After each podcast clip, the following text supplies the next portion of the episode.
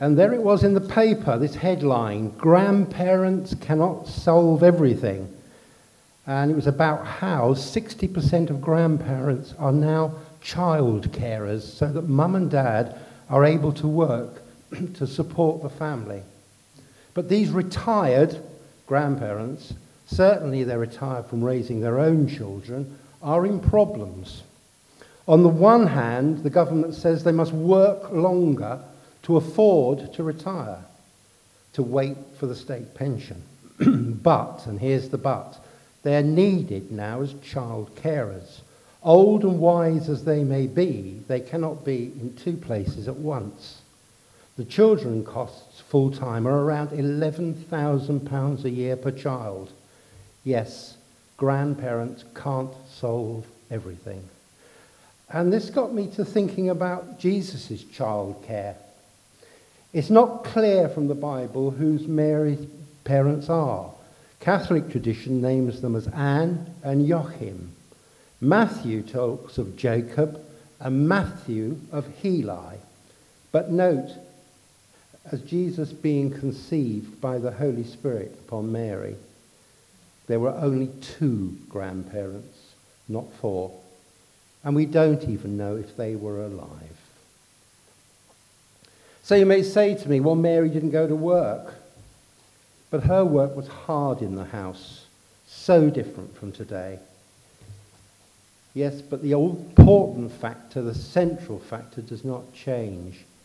The care, the love and care for children, whether it was Jesus 2,000 years ago or today's grandchildren.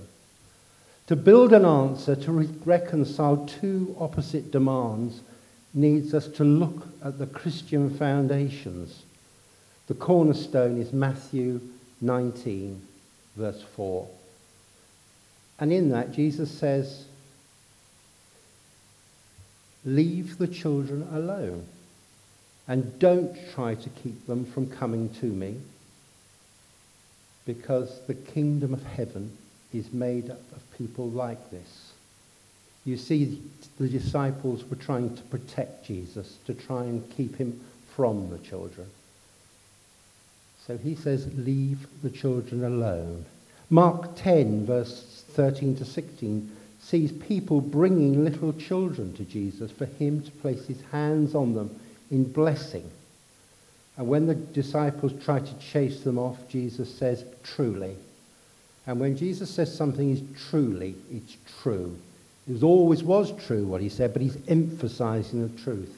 Truly, I tell you, anyone who will not receive the kingdom of God like a little child will never enter it.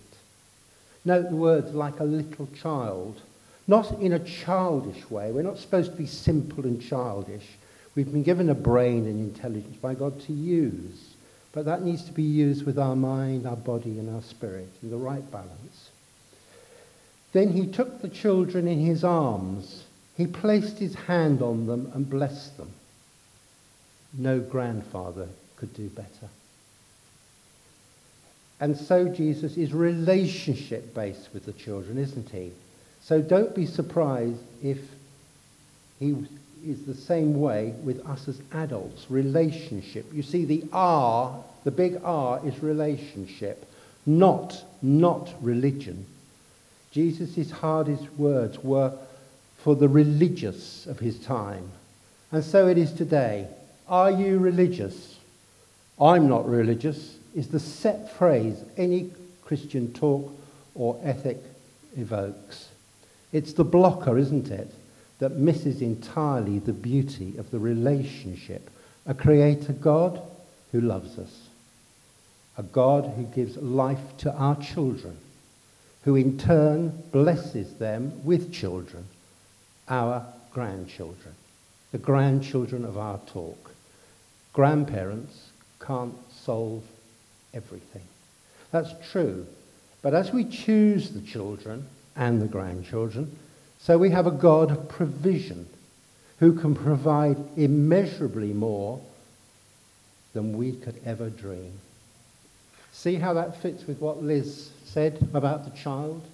She didn't know what I'd written yesterday. I didn't know what she was going to say. So God is confirming that the God of provision. If we need at times to go for the second or third mile for our offspring, that is okay. Because Jesus can be the wellspring of provision, of answer. And in knowing him better, we will know his answer to those things that are impossible dilemmas to us. You remember him in action if you want the proof of this. Caesar's coin is given to him. It's a trap, an impossible dilemma. What does he say? Render unto Caesar what is Caesar's, and unto God what is God's. The woman's caught in adultery. They're about to stone her, an appalling death. What does Jesus say in that impossible confrontation? Let the one without sin cast the first stone. The stones are dropped to the ground. The woman walks free. Go and sin no more, says Jesus. Impossible situations. But see these examples of Jesus' possible answers. Now, Where's your diaries? Where's your diaries today for your next granddad or grandma babysitting childcare date? Got them ready? You see, nothing is impossible with God. Amen.